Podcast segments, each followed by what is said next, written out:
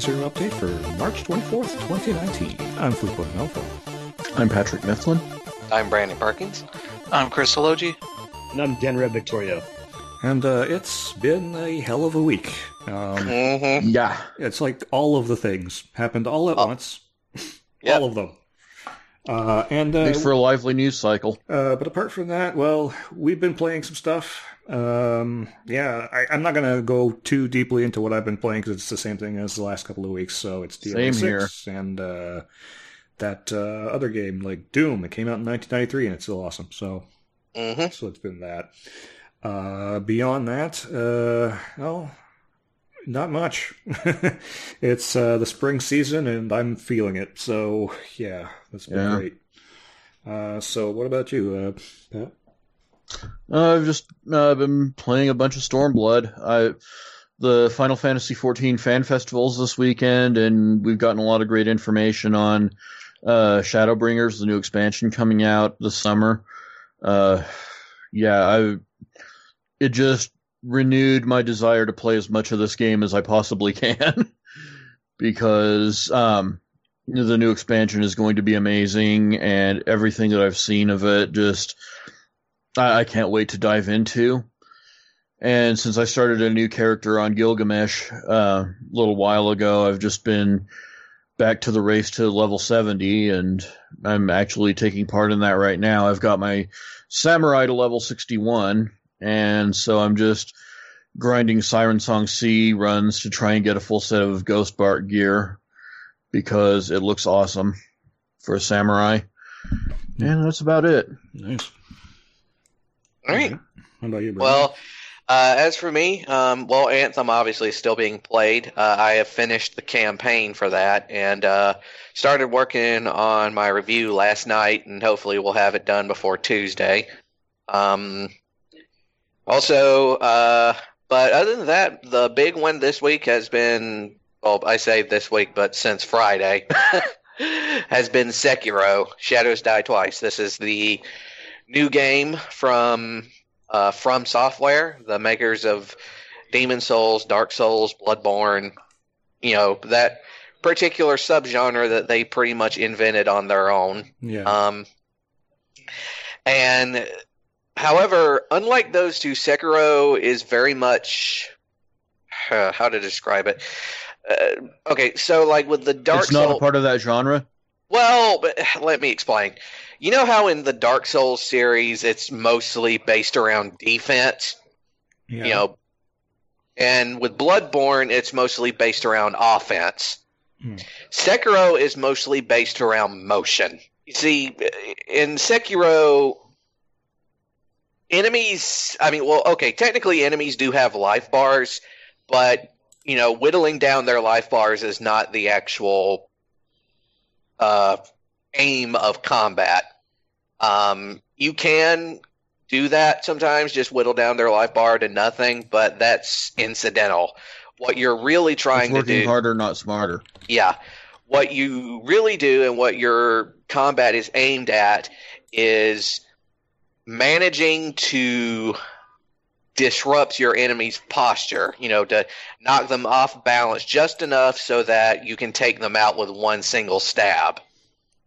Um, that's ba- yeah, that's basically how the uh, the uh, combat works. It's lots of uh, blocking and deflecting, uh, and deflecting in order to knock them off or knock them, you know, backwards or off balance or exhaust them just enough for that key moment that you can stab them.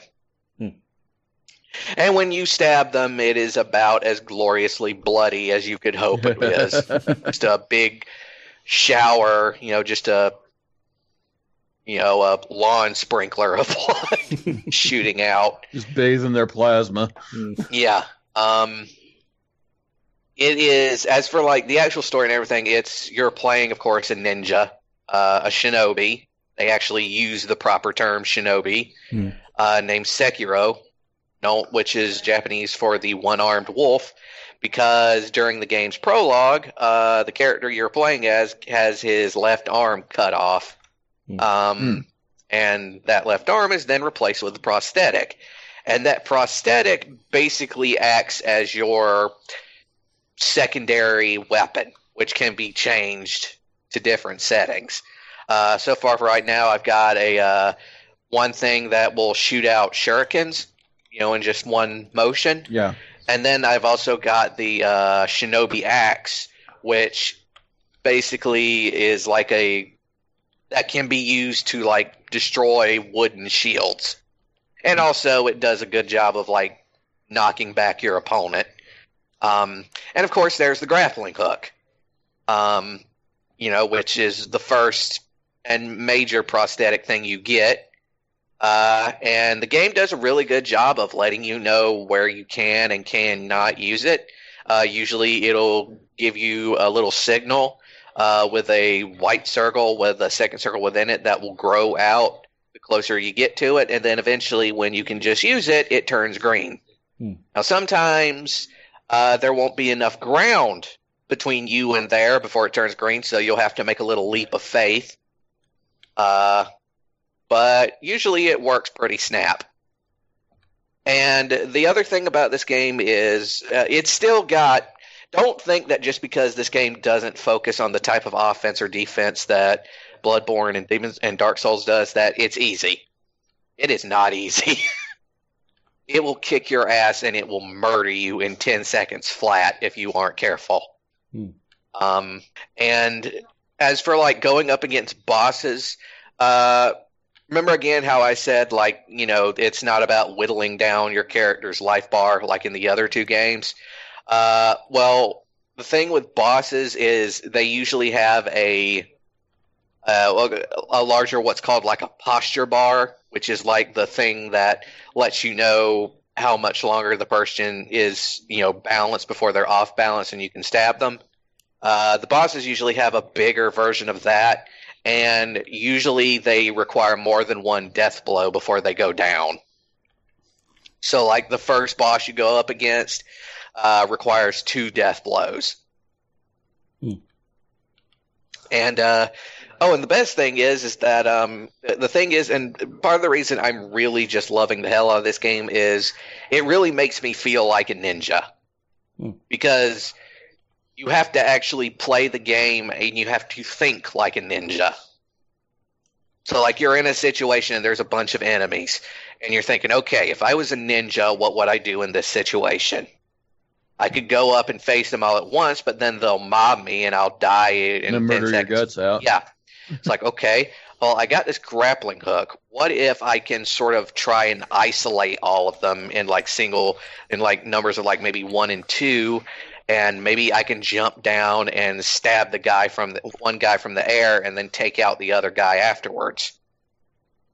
Hmm. Or, you know, even better, I can just stealthily go around and just not fight them at all. Hmm. Which sometimes is a perfectly uh, reasonable strategy at times, especially when you're starting out. Yeah. Um, so yeah, I mean, g- g- holy crap, it, it is so much fun. And what's also different is, unlike say Dark Souls or Bloodborne, uh, the combat feels a bit more like it kind. It unlike the other games where it kind of does like a sink or swim type thing, where it just sort of throws you in. Here, they kind of give you a more comprehensive lesson on how to do everything. Mhm. That's cool. Um, yeah. So it's a bit easier to deal with, but it's still incredibly difficult. Hmm. Um, but in a good way. I mean, just the regular combat alone feels amazing. Um, and other than that, uh, I went and got uh, Okami HD uh, downloaded on my PS4, and I'm going to play that some tonight. Hmm. So uh, that's what I've been doing. Chris, what about you? Uh, yeah, so I mentioned on Let's Weekend that I got Fallout 76 uh, for just under four bucks. oh, yeah, I streamed it yesterday, Mm-hmm. and it's not great. Uh, shock. I was not surprised when uh, the Xbox One, uh, Xbox One's OS kind of happened. Yeah. Uh, so it installed fine on Friday night. Uh, said it was ready to play, and I woke up in the morning. It's like, all right, I'll play a little bit before we stream. I was gonna aim for 2 p.m. to stream, uh, and I'd be like, "Hey, you need to free up some space for this update." It's like, "What update?" Because I didn't mention any of this the night before when I would have freed up the space so I could download it. Uh, needed to download a 55 gig update, uh, Damn. which sunk the As you do. sunk my idea f- to stream pretty early, so I'm pushing it to about eight o'clock, Mm. and played a little bit beforehand.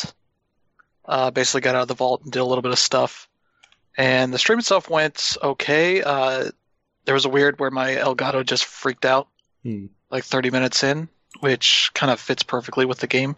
Yeah. Oh my God, he's playing Uh, Fallout 76. uh, and especially because the uh, the like thumbnail I used that is the first thing you see when uh, Fallout 76 starts up is essentially like a like a TV style, you know, Test. Uh, yeah, Mhm.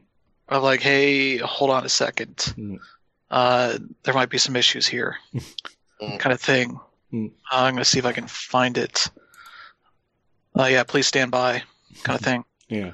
I was like, oh, this fits perfectly. Mm. um, and yeah, the I got it fixed again. I just stopped the stream and started up again uh, once I got it fixed, and just played a bunch more. And it's okay. It doesn't run well.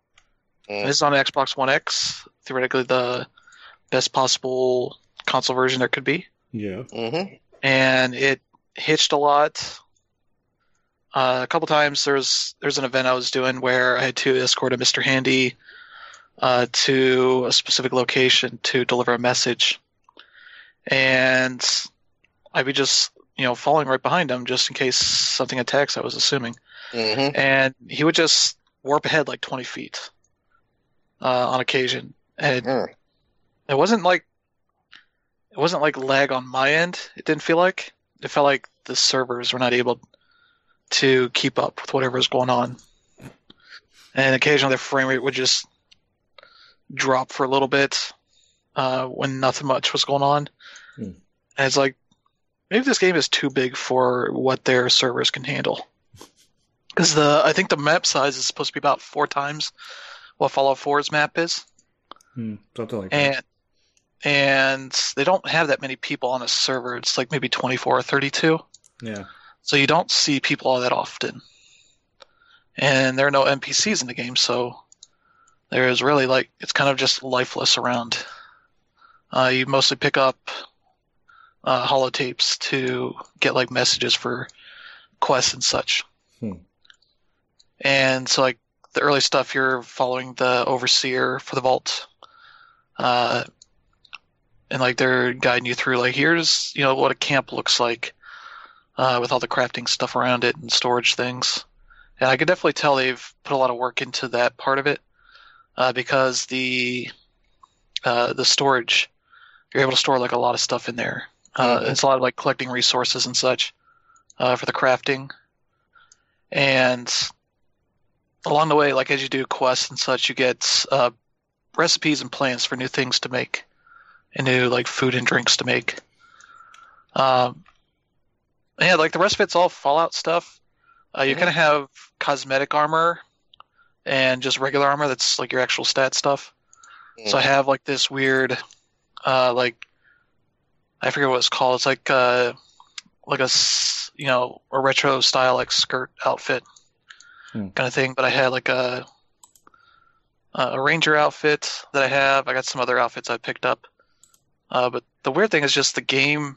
It's like when you play regular Fallout, uh, there's like a finite amount of resources, even though there's just a shit ton of it on the map. Yeah. Uh, here, there's a lot of places that you go to pick up stuff, and it refreshes every so often. So, like the the need for me to kind of pick up everything I see because it might be useful later is kind of starting to wane a bit. Hmm. Uh, because I've got more than enough resources, and it just respawns. Uh, at least outside of like health, like health aid stuff, uh, ammo and that sort of stuff that I want to definitely pick up. Uh, because right now I have very I'm very low on bullets Mhm. uh, because I used a lot of them taking on some events that were probably a little too high level for me. Yeah. Uh, and the and so there's no VATS. It's in- the Bethesda way. Mm-hmm. Yeah, there's no VATS like in the traditional sense. It's a lock-on system, Hmm. and so that uses up your AP as you lock on and take shots with it, and it kind of just makes things a lot easier. But also, uh, it's pretty easy to get over encumbered and not really notice it for the most part, uh, because you kind of use the AP to uh, move while over encumbered. Hmm. You kind of move, keep moving at normal speed, but you're losing AP. And just like every like 30 seconds, you're just like, why the hell am I going so slow? And you look down, it's like, oh, I'm out because I'm over encumbered. And so I kind of have to keep going over to uh, a, a stash that I have and just loading it up. Encumbrance With all my is junk. far and away the worst mechanic ever introduced to RPGs. Hmm. Yep. Yeah, It really is. yeah, I I definitely get it for like uh, a means of like not keeping you from like literally picking up everything in the world, uh, but like having a good way of like stashing it in like a box that travels all over the place. Hmm. which Fallout 76 does have. Uh, and they have a, plenty of places around that are kind of intended for being potential like campsites you can make and like take over and make it yours, Hmm. uh, like red rockets and all that sort of stuff. Um, but I ended up just building a little area out in the woods behind uh, one of the churches Mhm. the early church you get to. And yeah, it's they have a lot of like, community stuff in there. I I always have a problem just pulling up the uh, the the Pip-Boy to manage inventory because I'm used to every other game where it's like you press the the touchpad or the back button or whatever to pull up your inventory, Mhm. and here it's always like B, B or circle. And so I keep hitting like the the back button. And it's like no, that puts you in third person mode. Uh, then I go and like okay, uh, press the start or whatever it is, the hamburger button, Mhm. And that brings up your map, which then you can see like where other people are at. And there's some people playing this game for a long time because I see people with like hundred plus uh, levels on them. Uh, the people who got into that game really got into it, I know. Yeah, they put a decent amount of content in there, but a lot of it is, you know, kind of you go here, you kill the enemies, Yeah. pick whatever items, and usually there's a holotape like telling you like, "Oh, hey, thanks for doing this," or you know, giving you the next step of whatever you're doing. Uh, the event stuff's a little bit just confusing at times because as soon as I got out of the vault, I got the, "Oh, there's a nuke that's going to be dropping. Get to shelter," and I didn't pick up on any. I was like, "What? What the hell's going on?" Try to go back into the vault and it wouldn't let me. Uh, and then I just the timer ran out, nothing happened. Which I figured out later is there's a specific area of the map that gets hit by whoever I guess has control of the nuke at the time. Hmm. Which is usually in some part of the map It's not anywhere near me. But they don't like you don't have like a, a mini map or anything like so you can see or you do have a mini map, but you don't like notice know like where that's hitting unless you pull up the map itself. So I just kept seeing its uh, notifications about this stuff, and it's like, ah, it's probably not hitting here. I don't really care. And I don't really know what happens if you do get hit by it, but there's a an achievement for like getting hit by one. Hmm. Uh, so I'm like, I'm almost like tempted to be, uh, like try and find out wherever it's going to be at and run into it. Because I think the only thing you lose is your junk Hmm. which is all the stuff you get for like crafting purposes. Uh, nothing really all that vital. You keep your health, and See, I Uh, thought you were making a radiation joke there. Mhm.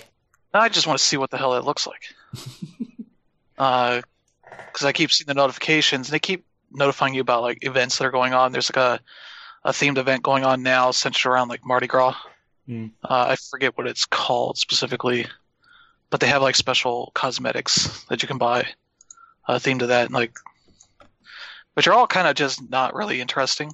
The cosmetics, because there's like outfits, uh, hairstyles, special like animations for the photo mode, uh, like frames for the photo mode, avatars, Mhm. which ev- from what I can see, everybody just uses the default one.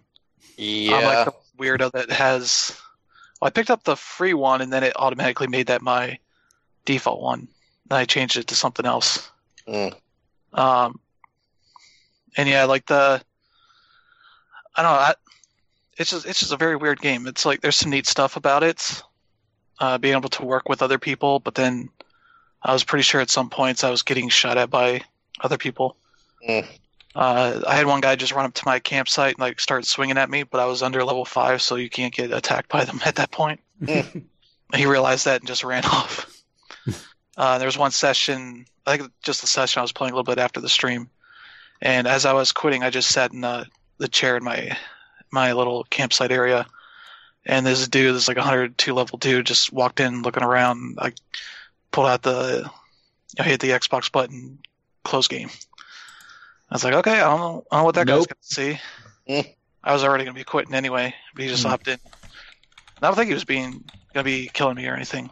I think he just wanted to see what uh, a level like five or six player was hanging out in, which I just made like a basically like a shack that like kind of is built into the hillside.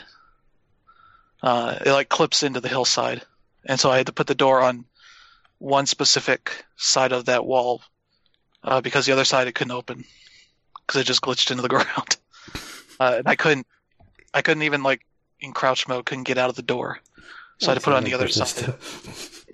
Uh, that's the kind of stuff I actually like about their games. Like, oh, I built in a fucked up place. It's all my problem, Mhm. actually. Because I wouldn't want them to be like, oh, you can't build a place here uh, because the hillside isn't perfect. Uh, but yeah, I put like I put some like farming stuff there, uh, like a couple carrots and some other stuff that just continually grows. Uh, and I'll probably have to take it out because I'll have too much of that shit. Mhm. Um, but yeah, it's it's a lot of like survival stuff. It's not. There's some of the cool Fallout stuff is not in there, but uh, some of it is. It's I don't. know, It's not. It's a real weird game. Oh yeah. Well, for Uh, three bucks, I mean, I guess that's okay. Yeah, I get I got three bucks worth of fun out of it so far, and I definitely want to put some more time into it because they have like lots of challenges. Uh, really enough, like caps are like the one weird resource that's scarce. Mhm. And if you uh, and to like warp around the map, uh, fast travel, you have to use that depending on how far it is. Mhm. Uh, so I've been reluctant to use that unless I really need to. Uh, if you're over encumbered, you can't fast travel at all, which has been my experience of just running across the map, hoping I don't uh, trip up any ghouls or uh, dogs or whatever. Uh, but I can, in fact, uh, confirm that you cannot pet the dogs in Fallout 76. so uh, there was one. There was one daily quest. It has like daily, weekly quests, uh, and a lot of stuff that's a lot of it since it's like Mardi Gras themed. It's a lot about doing stuff while you're drunk. I Nice. don't really have much in the way of uh, alcohol. So, and it's like a lot of specific stuff too. Uh, someone's like, "Oh, you got to get loaded on moonshine and kill enemies." And it's like, Mm. I have no idea how to make it or get it. I could probably look it up. Somebody probably knows where where the respawning stash is and somewhere on the map. But uh, yeah, lots of little weird stuff, and it doesn't. It's real hard to follow some of the quests because there's one that was just like, "Hey, listen to this tape," and I kept clicking on it, wouldn't load it. Eventually, it worked. Uh, there's a lot of times I like I go to mine stuff, and I'm like, "Am I mining it, or is it just being? Is the the server just farting right now?" Uh, I don't know. It's it's a real weird game. Uh, but they did just put out a bunch of new content for, I guess, like in-game people. Uh, and the one, and one of the weird things I saw is there's like a pacifist mode, but it doesn't make any sense the way they describe it. Uh, but it says I can't attack other players, but they can attack me if I Yeah. turn it on. Mhm. I'm like, wait, what? Hard pass. It's like I don't, I don't understand what this means. Because I was going to turn it on just so I could do stuff and not have to worry about people killing me, but I never really had to worry about that too much. Um, but yeah, it's it's an alright game. They'll probably keep they'll probably keep working on it and get to a decent place. Uh, but yeah, I was it was worth the three bucks for it, Hmm. and I'll probably play a little bit more of it. Uh, probably the best thing it'll do is make me want to keep playing more Fallout 4. yeah. So I don't have to worry about jerks, and I can collect all the stuff and it actually means something. Mm. Uh, but yeah, uh, also been playing Witch and Hero 3, Mhm. uh, which is on the 3DS, It's the third game in this like weird uh, ease style like uh, RPG kind of game, uh, where basically you have uh, witch and hero, Mhm. the two main characters. It's the same ones from the other games, though now they have kids. I think they call them Little Witch and Little Hero. Mhm. Um, and somehow I forget what the the story is, but they uh, get taken away, and so you're kind of uh, back to fighting again. The witch is still a statue Mhm. that you have to keep collecting blood from the enemies you beat to uh, revive long enough to do like a spell. Hmm. Uh, and the ones I have are just uh, a simple like fire fireball spell, and one that is uh, wind, which kind of spins around in circles, so you kind of do a bit more general damage Mhm. uh, when you got enemies sort of swarming you. And uh, I just got to the point where we got Little Hero back, so now I can control two players uh, independently if I want. Uh, usually I don't want to do that, so I can have one just follow along uh, and take out enemies nearby where I'm at, uh, which is neat. Uh, and you kind of just end up just grinding a lot, uh, getting more money and experience, and buying upgrades to make yourself more powerful, uh, so you can do some more grinding and keep it going until you max it out and then beat the So you can kill better.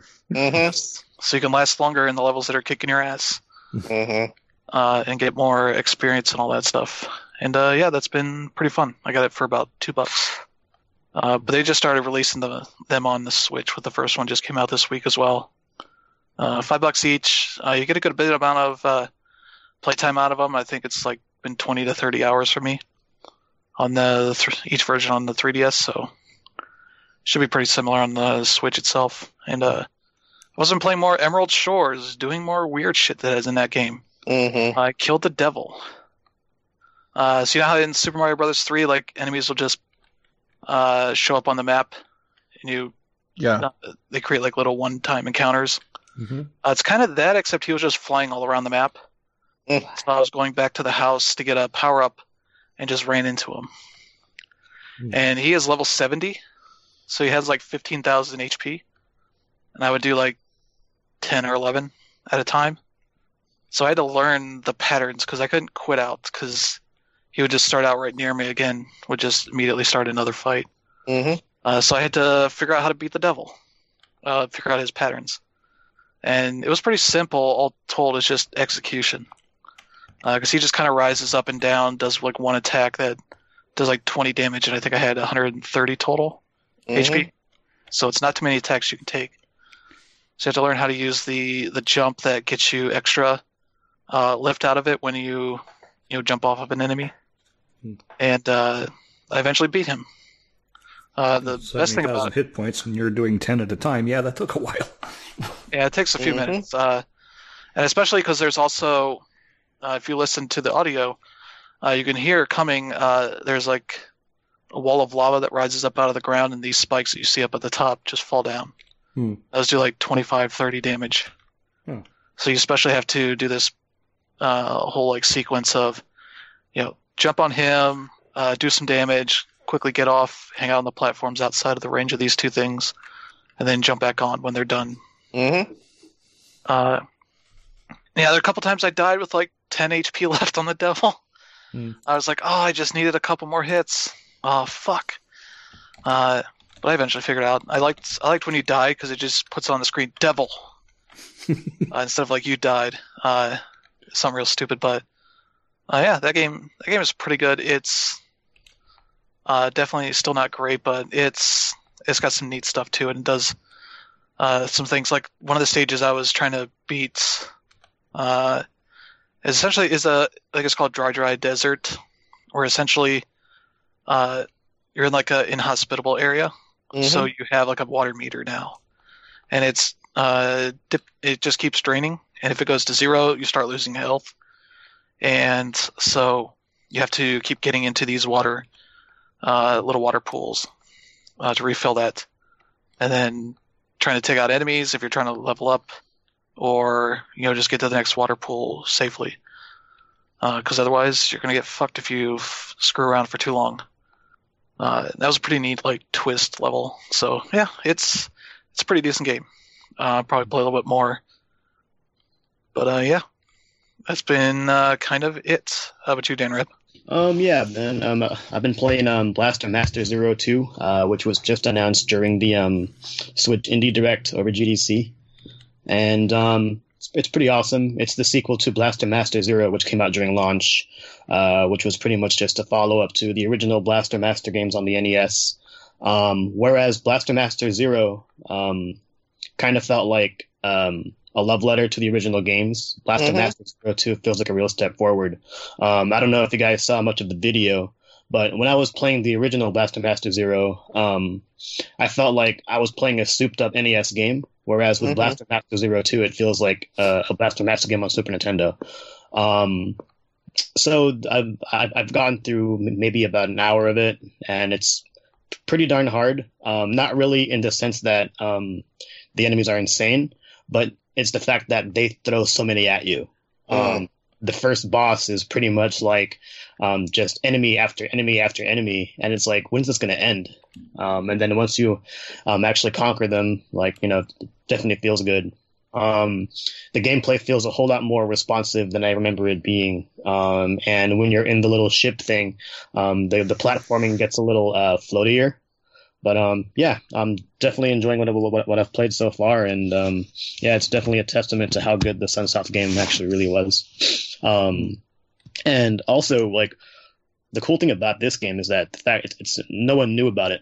Um, well, when they showed it in the in the presentation, I was like, oh yeah, I can't wait to get my hands on this game. And I was like, and they were like, oh, it's available now. So I was like, yeah. As soon as I saw that video, I went ahead and hit these up, hit these guys up for a code, and there it was. So pleasant surprise.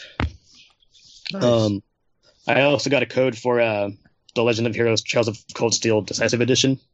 Um, I'm not allowed to say whether it's good or not, but well, you know, all you have to do is look at my review of the previous of the of the Yeah, original to uh, It is Trails of Cold Steel. Trails of Cold Steel. Mhm. Um, pretty much nothing has changed. Uh, if anybody played the Steam version, basically all they did there was add a turbo mode. And, oh, dogs. Well, that Um, was the thing. yeah. um, and they added more voices to each of the dialogues, so um, it feels more complete in that regard. Like one of the most common um, complaints about the game was during cutscenes, not every word of dialogue was spoken. Yeah. And look, they, they they get a little closer here. I don't know if they did it with all of them, but um, yeah, not that far yet. But so far, they've done it with every uh, part of the game. haven't gone particularly far, but again, I've already played this game, so there's really nothing new.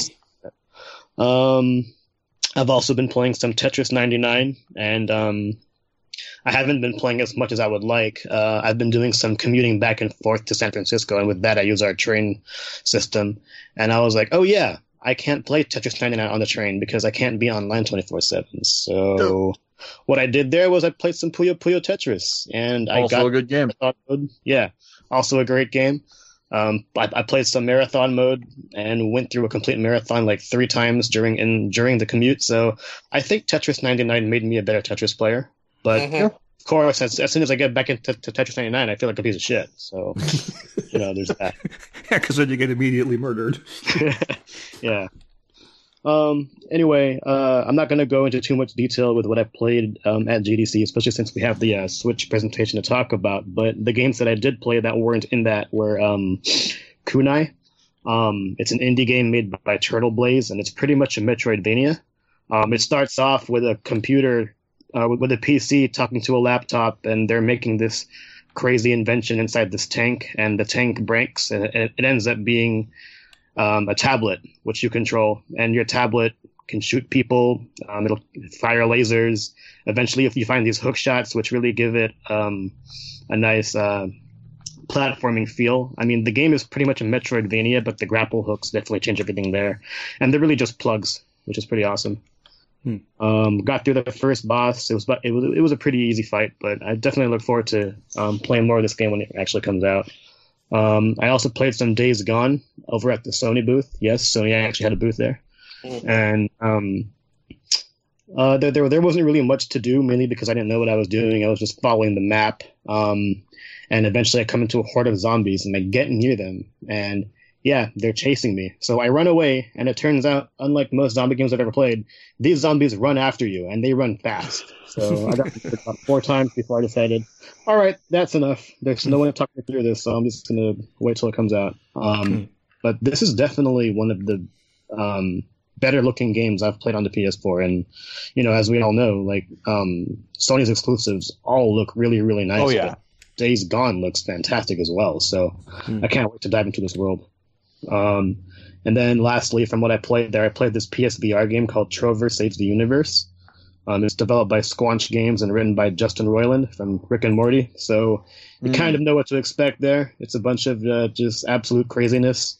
Um, what I like about this one is that um, aside from uh, you, who uh, Trover always makes fun of, you also have the ability to use him, and you can move around um, the plane like a tr- like a typical um, platformer. And then the way um, you actually traverse from screen to screen is by hopping on some sort of um, transporter platform. And from there, it just it just gets crazy. You can kill people with lightsabers, call them bitches, kill things that are already dead, and kill them some more. It's a really mundane, crazy game, and it's you know only Justin Roiland and and uh, you know the guys over at Rick and Morty can have this kind of uh, experience. And I'm looking forward to when this game comes out too. So um, this one doesn't actually have a date, but we know it's this year sometime. Yeah. So yeah, I look forward to it. And that's about it. All right. Cool. Yeah, some good stuff there for everybody. So Mhm. yeah. Uh, so let's get to the Switch indie stuff. Uh, we already like to talk br- briefly about Blaster Master Zero Two, which it was like, hey, we're announcing this. Oh, hey, it's out. Uh, Yeah. yeah. That's that's weird. Yeah, we'll have a review out when I'm ready. This game's pretty hard, so it'll take a while. Yeah, but they've gone 16 bit now, so at least there's they've got that going for us. Uh, yeah, it looks looks great. Um, out now, buy it. Uh, what else did we see? What's the price tag on that? Ten dollars. Great. I- I God can tell you damn. right worth it. Ten dollar. Hmm. Don't mind if I do. Yeah, just half the price of the original one. Mm-hmm. Yeah. So uh, let's see what else we got here. We got Blood Roots coming out this summer, which I'm not familiar with. Nope. Uh, Yeah, it's like a Western game. yeah. Okay. Mhm. All right. Uh, for the Red Dead fans, maybe I don't know. Yeah. You know, So I can see it going. becoming a trend. Yeah. Uh, so uh, Cadence of, Hy- of Hyrule, Crypt of the Necrodancer. Uh, Yeah. Yep. Uh, this is a uh, sort of Nintendo putting some of their IPs onto uh, an already established IP. So, Yep, It's- it's a it's a rhythm roguelike yep. Yeah. uh, game that's uh, they're putting now like a, a bunch of remixed like Legend of Zelda songs in it, hmm Yeah. uh, and you can play as uh, Link and Zelda. hmm Uh, it'll have a lot of like the same kind of uh, Zelda imagery and all that's in there. Yeah. hmm Uh, but yeah, that's going to be out this spring. It's a neat Yeah. little. Uh, Um, Tw- this was the finale of the uh, Switch Direct, Yeah. and you know what's what's really big about this one, aside from the fact that yeah, it's probably the second Zelda game we're getting this year, or Mhm. prob- well, first of two coming out this year. What's significant here is that you know Nintendo is trusting uh, a Canadian indie um, to handle like one of their biggest IPs. So Mhm.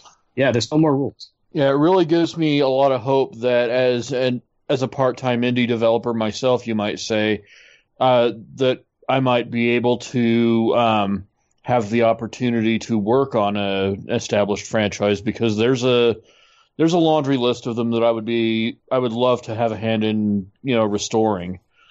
And this kind of um, I- and I think this goes for the goes for indie developers in general. It gives us a lot to aspire to. Yeah, and it's nice that like Nintendo's being a little looser with their IPs. hmm yeah. Because Zelda's been very much kind of stuck up for a long time until like Breath of the Wild. For Uh, a very kind of- good reason. Uh, because we remember what happened the last time they allowed someone else to use the Zelda IP. Yeah, uh, yeah, that didn't go well, did it, Philips? That was before Capcom though. yeah. Capcom did right by it. Yeah. Yeah. So, uh, so that looks pretty good. And then we had, uh, let's see, Creature in the Well, which is coming out this summer. Yeah, that is. Let me see. It's a top-down pinball inspired inspired hack and slash dungeon crawler. That looks Let's very just throw all of the things together. Uh, Yeah, That's, uh, that'll be that's out this skill summer. than I can think of right now. yeah. That very much seemed like up in Phil's kind of neck of the woods. Yeah, yeah, if I had a Switch. Mhm. Yeah, which I don't. Uh, so that's a problem. Well, maybe this is out on other things. I don't know. Uh, what else have we got here? Well, Cuphead. Um, this is an interesting one because uh, we know that Switch sales have kind of been slowing. Mhm. Um, so uh, my my guess is that they're putting Cuphead on the Switch so that people will throw their Switches in frustration, causing them to have to buy more Switches. Yeah. It'll be right there with uh, the Switch Lite. Mhm. Something, some new like Switch model is supposed to be coming out later this year. Yeah. Oh, Because if you'll notice, uh, if you go to the to the online stores, um, stock of switches is a little on the on the Mhm. sparse side right now, which is usually telling of a impending refresh. So that's interesting in itself. What's more interesting is it has Xbox Live integration. Yep. It will after a few months. They said they're adding that in after launch. Yeah. Yeah. So that's This was gonna be actually uh, the first announcement of the presentation, and during it, they were like, "Oh yeah, well, we just want to thank our friends at Microsoft." And yeah, that'll cause some waves. Mhm. yeah. Uh, you, you know, Playing, they're playing very seems- nice. They're they're playing very nice together, but it seems to me like uh, I have a feeling that by the end of the year, um, Nintendo Online is just going to be run by Microsoft. That would be great. They would Yeah. love that. Yeah, because uh, yeah, I mean they do know how to do that at least, so Mhm. you know, would be worth it. Uh, let's see. We in May we have Darkwood. Um, Yeah, I believe that is a horror game. Mhm. Yeah, Survivor Survivor horror game in East Central Europe. Yeah. Uh, force possessed by unknown evil forces that corrupt all the inhabitants of the woods, people, animals, and even the plants. yeah, Yeah, uh, that's out in May. And I looked it up. Uh, Creature in the Well is also going to be coming to Steam, yeah. or at least PC. I don't know. if- Hmm. I didn't know Epic what might swoop it up. was. I wanted to Google it, but I probably shouldn't. Yeah, yeah. I, I would advise against that. so uh, then we have uh, Katana Zero, which is uh, April eighteenth. Yeah, that is the new Devolver Digital game. yeah. Uh, it is, yeah, it's kind of uh, Ninja Gaiden style, kind of uh, assassin uh, action platformer kind of Mhm. thing. It's gonna be out on the 18th, uh, same day, at April 18th, same day as Cuphead. Yep. Uh, so we have uh, my, I think also from Devolver Digital in June we got uh, my friend Pedro. Yeah. Uh, And that's that Yeah. weird uh, action game, like a little bit of like John Woo in it, where you're uh, doing a lot of like jumping and rolling actions, and uh, usually in slow motion as you set up really cool kind of Mhm. trick shoots. yeah. Uh, that'll be out in June. Seems like it's going to be system exclusive to Switch. Yeah. Yeah, my friend Pedro looks very Devolver Digital. it's totally Devolver Digital. Yeah.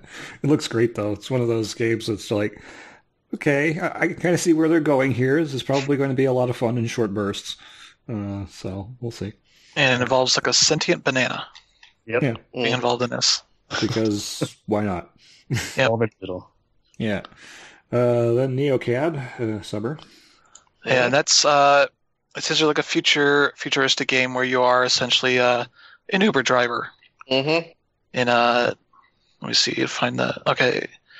Yeah, it's an emotional survival game about staying human in a world disrupted by automation. Lena, the last human driver on the neon-drenched streets of Los Ojos, California, interacts with a diverse cast of characters with individual story arcs.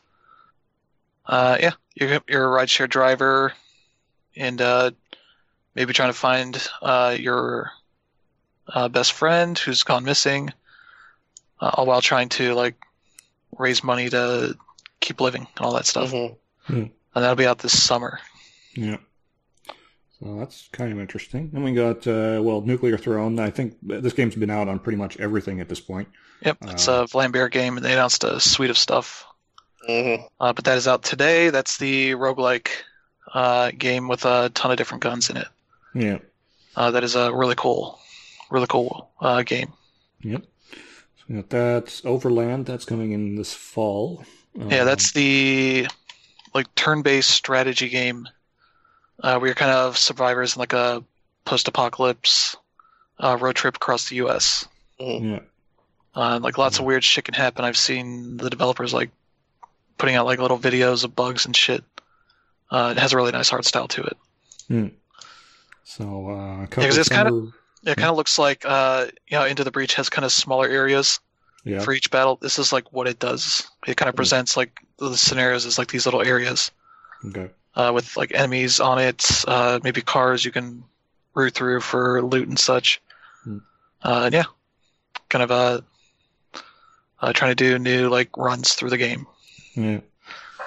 Uh, a couple of summer releases, uh, Pine and Rad. Uh, Yeah, Pine is Red is August. the uh, Double Fine game. Yep. Uh, which I was initially annoyed because I was like, "Oh shit, they're remaking that fucking mech game from the PS2." Mhm. And I was like, "Oh shit, it's just a fucking roguelike, but it's a it's a Double Fine roguelike Mhm. uh, with really cool kind of punk post post apocalyptic style to it." Mhm. Yeah, Uh, this was one of the games I played. Um, it was pretty cool. Um, you get to choose uh, different characters, and they have different weapons. And Yeah. um, the, the one thing I really liked about it was the fact that the um, the combat felt really, really good. Like uh, a lot of roguelikes, sometimes you know when you um, go ahead and hack and slash enemies, um, the the the cooldown timer is pretty pretty bad. This you can just go ahead and keep attacking, and I'm, I'm guessing it's different for every character, but it just felt good to um, kill enemies and collect their loot. Um, I liked I liked it better than Diablo, to be honest. Mhm. Yeah, and I believe that is the the lead on that game is Lee Petty, Hmm. who did a bunch of cool stuff for uh, Double Fine. Trying to look up what else he did. Hmm. Uh, yeah, he, he was a director on Brutal Legend and Broken Age, uh, as well as project lead on Stacking, Autonomous, and Headlander. Mhm. So he's got a really good track record of stylish games. Yeah. Uh, let's see what else we have here. Then we have the Red Lantern. It comes out later this Uh, year. Oh yeah, Yeah, that- Pine. We forgot to talk Hmm. about that. Yeah. Uh, that is a Kongregate game. Mhm.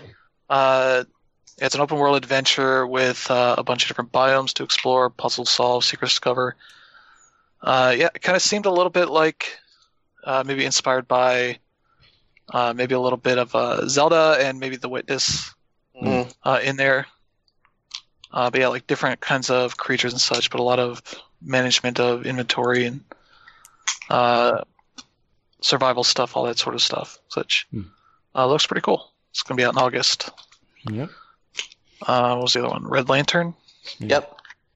Yeah, that is. Uh, let me see where it's on here. It's basically a sort of like narr- a narrative roguelike based around resource management where you're playing like a team of sled dogs that are trying to find their way back home. yeah, it's. I want to say it's based on. It's based on the Iditarod race. Yeah. uh, and you're kind of uh, leading this pack, and occasionally have like bears and uh, weather and all that sort of shit happen. So Balto. It, it's Balto. Yeah, it's it's yeah, it's that. It's Balto. and it's out later this year on Switch. Yeah, I mean, in my opinion, that one had the coolest trailer. And then when they started talking about it, I was like, oh no, so it's a better looking Don't Starve, which I hated. So With dogs. Yeah. Mhm. So, yeah. So we got that. Uh, July 4th to tie in with uh, Stranger Things uh, Season 3, we have Stranger Things 3, the game. Um, Mhm. Uh, and that's like a an isometric kind of action uh, beat 'em up game, yeah. Mhm.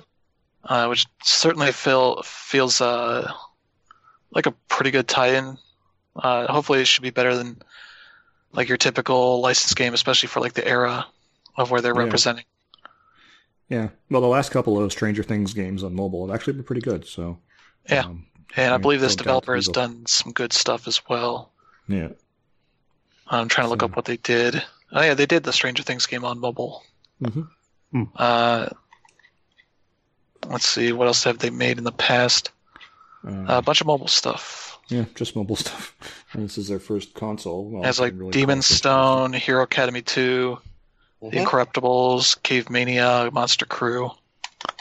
I just really hope it's not a it's, it's, it's not a cash tie-in. I mean, it, it it looked like a mishmash mess, but I don't know. I might just get it for the fact that if it if it has good co-op, it could be cool for my family to play. But that's about it. Yeah. Yeah. Hmm. It has uh, what says here drop in, drop out local co op. Yeah, I like that. Yeah, looks all right. I mean, yeah. probably won't be that expensive, so yeah, Hopefully. yeah so we'll see. Uh, then uh, later this April, we have Super Crate Box. Yep, that is a, a classic kind of mobile game Mhm. uh, from Vlambeer. Uh, very much kind of a, an arcadey style game. Yep. Sort of single screen, trying to take out enemies uh, with your guns. Uh, there's a good variety of guns as well in that game. And uh, yeah, they have co-op and mul- multiplayer modes if you want that. Uh, it's a game I first played on PlayStation Portable. Mm. It was one of the PSP minis. Yeah. Uh, that was a lot of fun. Super crate box, huh? yep. Yeah. That that's that sounds like something Loot Crate would come up with. Yeah. It was like a very mobile game, Yeah. uh, mobile game name before mobile games ran out of names. yeah. Mhm. Just like blank of blank, Mm. or blank idol, Yeah. or whatever. Mm. or circle sphere. Yeah. then we have Swim Sanity uh, for the summer, naturally. Yeah. Uh, Uh, that is a.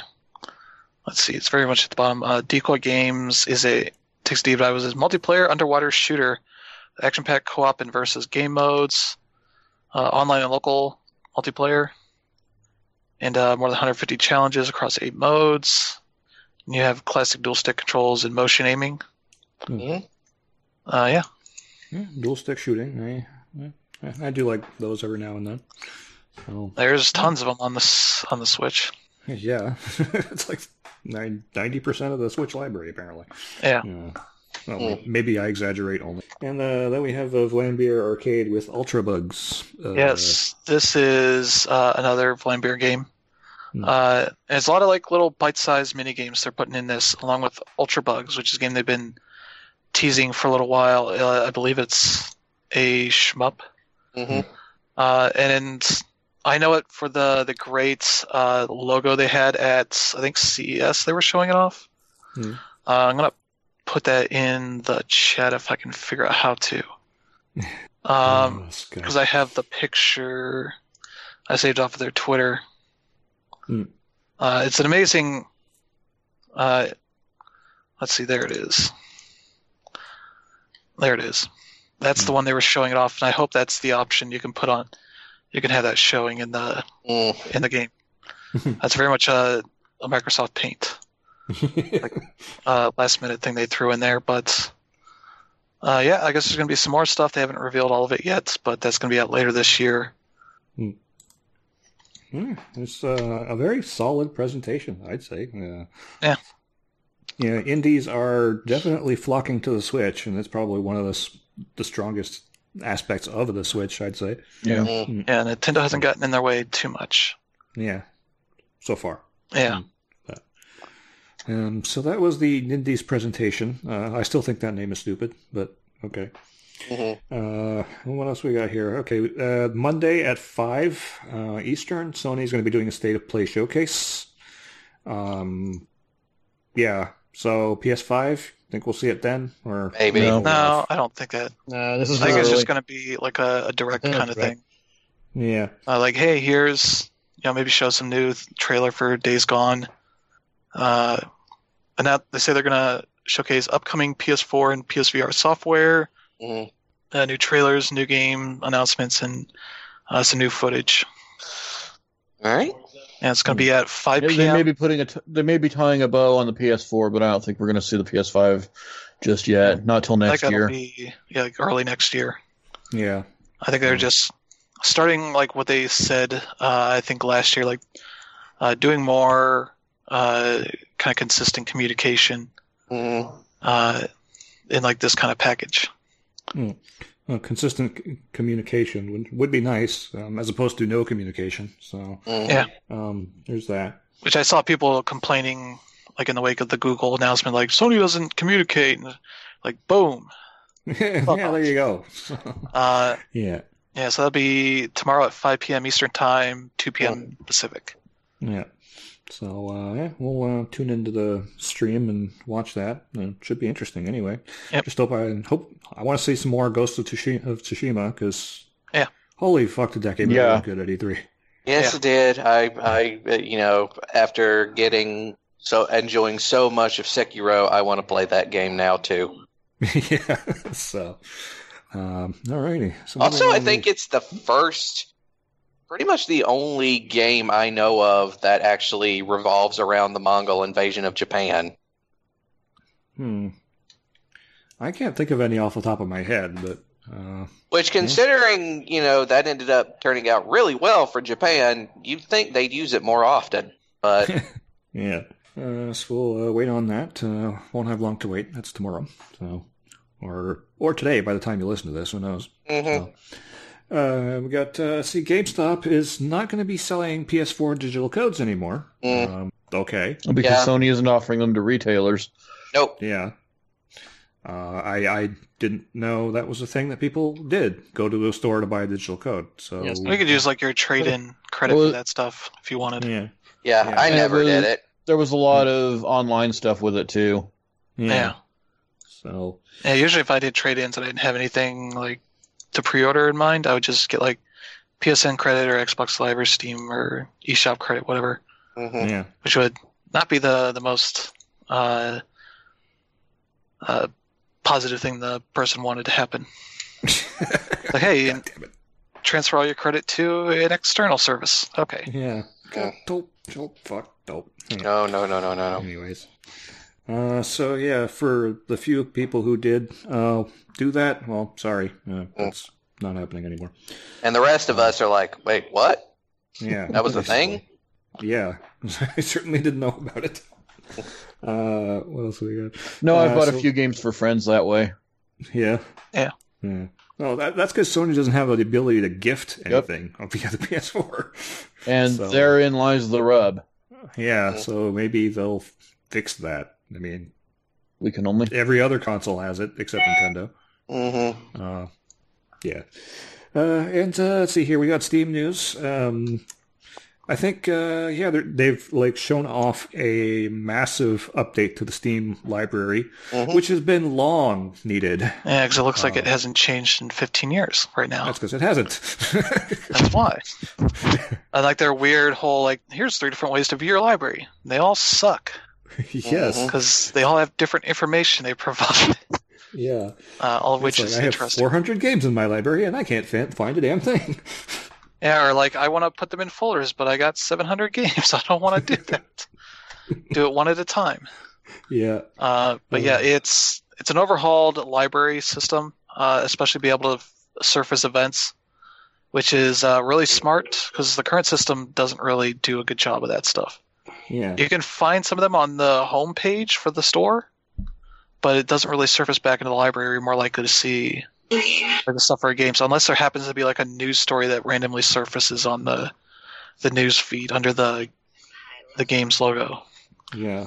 it and I think it's like one of the great things about the the PS4 dashboard is like that events tab. It's like, hey, Hmm. here's a bunch of cool events that it's going on right now. Yeah. Uh, and you can see like, oh, that game has something going on. I'm gonna go play that then. Hmm. Uh, Steam definitely has a lot of that stuff going on because they have thousands and thousands of games. yeah. Uh, this makes it, this will make it a lot easier uh, to be able to find that stuff, as well as like, it seems like they're gonna make it a lot easier to sort your games. Yeah. Uh, yeah, and there'll be a widget dedicated to friend activity. Let's see what they're doing. Uh, it'll match make into games from here as well. Uh, yeah, and uh, it's going to be nice to see. And obviously, there's no date. Yeah. This Mhm. will start rolling out. Well, you just update your Steam client and it'll just show up. So, Yeah, Yep. uh, yeah. and you can use like the same kind of tag system that the store has, Yeah. Mm. uh, which will be interesting. You can click on the SJW tab. you can also probably block based on tags. So Yeah. I guess that's a thing. Uh, yeah, like here's all the games I should play under SJW. yeah. Uh, so that's cool. Um, Sega just kind of confirmed that uh, Judgment is going to come to the West still in, in June, uh, despite the controversy with the voice actors over in Japan. That's still going to happen over here. Yeah, Uh, yeah. but they're just But- replacing that character and the the model, the and putting uh getting somebody new to take over that, which is going to be interesting because they got three months. Yeah, to get this all done. Yeah. yeah. Well, three three months. It sounds like a lot, but uh, I mean, you're only re-recording one character's dialogue. Yeah. Uh, so it can be done. But also Oh, with a cool. whole new character model as well Yeah, to get back into the cutscenes and all that. yeah. Uh, That's gonna be fun. And they've said they're taking down all screenshots and trailers uh, with that character in it uh, from all their official channels, and they're going to be putting out new ones at a later Mhm. date. Jeez, they're- just blackballed him, didn't they? Yeah, he's done. That's essentially what Japan does to people that get caught with drugs. Yeah. Is they essentially wi- wipe them from pop culture, Hmm. uh, which is really harsh, but that's kind of the culture they've cultivated. Yeah. hmm So, okay, uh, good to know. It's crazy though. I Uh, mean, like doing something like changing a face should like change development and delay it horribly, but that's still pretty quick. Yeah. That's an impressive turnaround, is what it is. Yep. Yeah. I wouldn't be surprised if there's a delay, but at least right now they're not jumping on it. Yeah. Uh, and the last uh, couple of short stories before we get into the really meaty stuff, uh, Mhm. is Atlus has teased uh, Persona 5 The Royal. Um, yeah. That's Still not thing. saying what it is, but Yeah, the the teaser trailer features a female character hmm that people are assuming means there's going to be new fem uh, MC. Which was something that they were wanting to do during game development, but they never got around to it. Yeah, But it's also possible that this character will end up like, you know, the uh, additional character they added for Persona 4 Gold. So, Yeah. Yeah, Yeah. I mean, three had FES, four had Golden, five Mhm. should have something. So this could be it. the three also had portable. Yeah. Yeah. introduced that's what added the- character. yeah, like the whole second way you could play the game. Yeah. So, yeah, let's bring it to Switch, you say, Dan Rib. Yeah, Um, do it. We- We're putting Joker on the Smash Brothers. yeah. Well, they're advertising other games with it. Yeah. I'm pretty sure every every game's going to end up on Switch at some point. It's it, it seems like the trend right now, and Nintendo is loving every minute of it because uh, Mhm. they haven't had a console success like this since the since the, well the Wii. Yeah. Uh, except this one's actually stuck. yeah. Um, yeah. So. Uh, next up, uh, Konami. Remember them? They used to make games, and Yeah. I will continue to make that joke.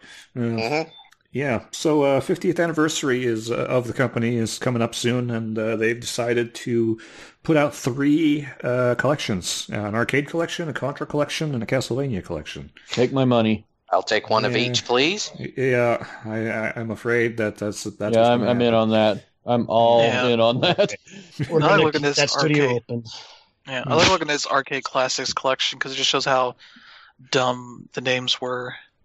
Because they Does that changed collection depending on have the region. Castlevania in it though, or is that It gonna has Uh, Haunted That's not the Castle, Ca- Haunted Castle, yeah. Typhoon, or Ajax, Nemesis, or Gradius, Yeah. uh, Vulcan Venture, or Gradius 2, Hmm. uh, Life Force, or Salamander, Mhm. Thundercross, Scramble, and Twinbee.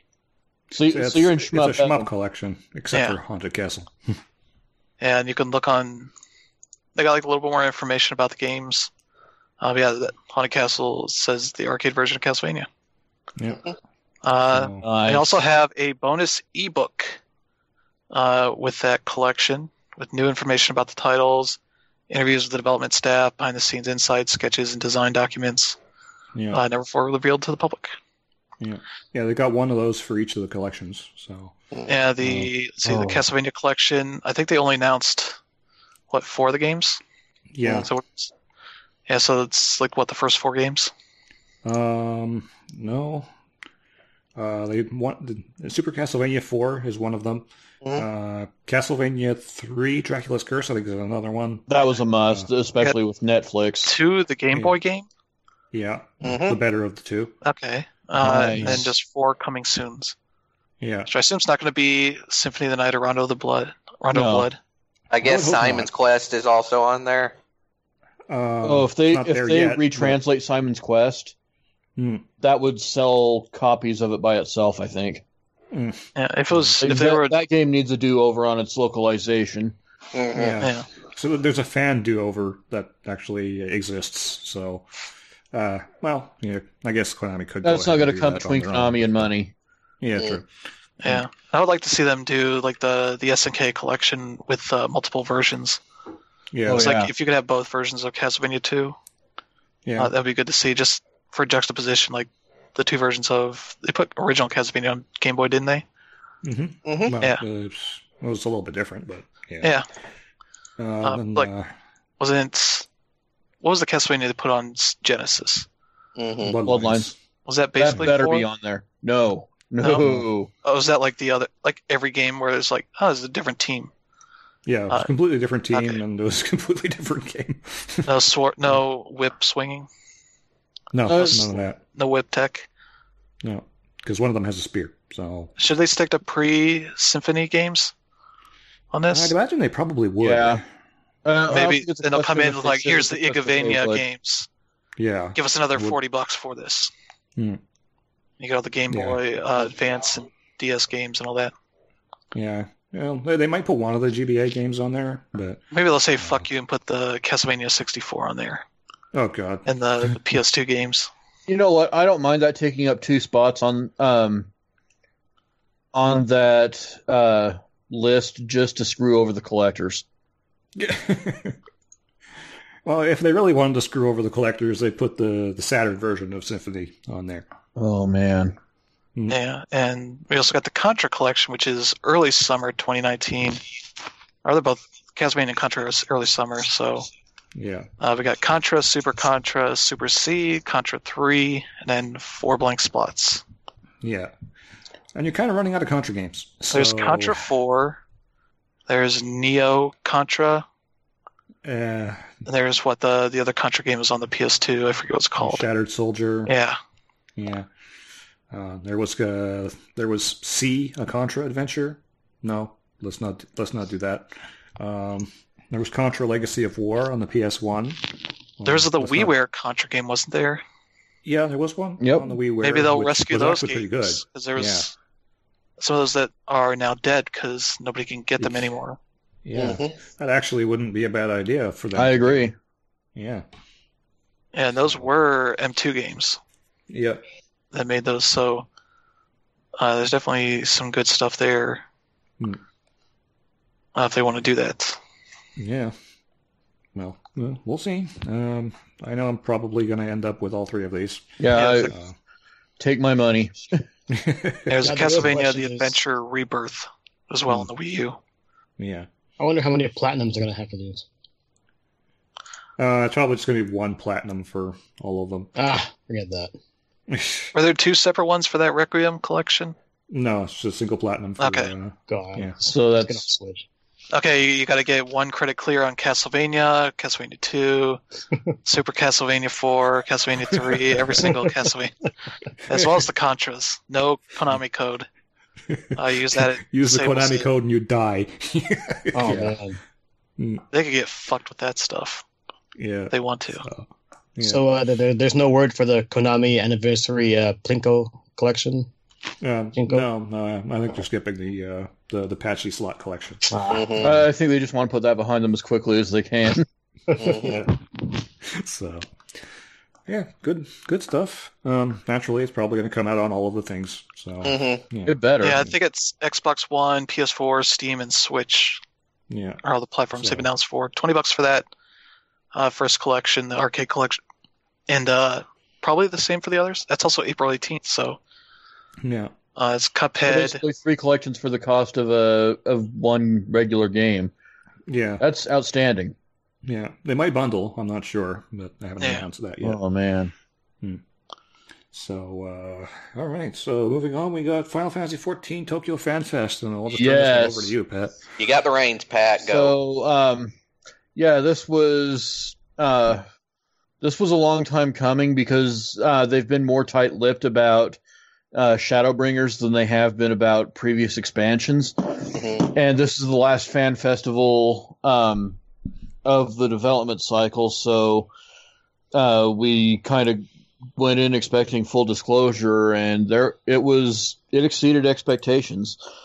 Um, first of all, the uh, final intro trailer that we're going to be seeing as the intro to the game uh, was screened, and it. Um, at this point, because we haven't got 3.56 yet, that drops um, Tuesday morning.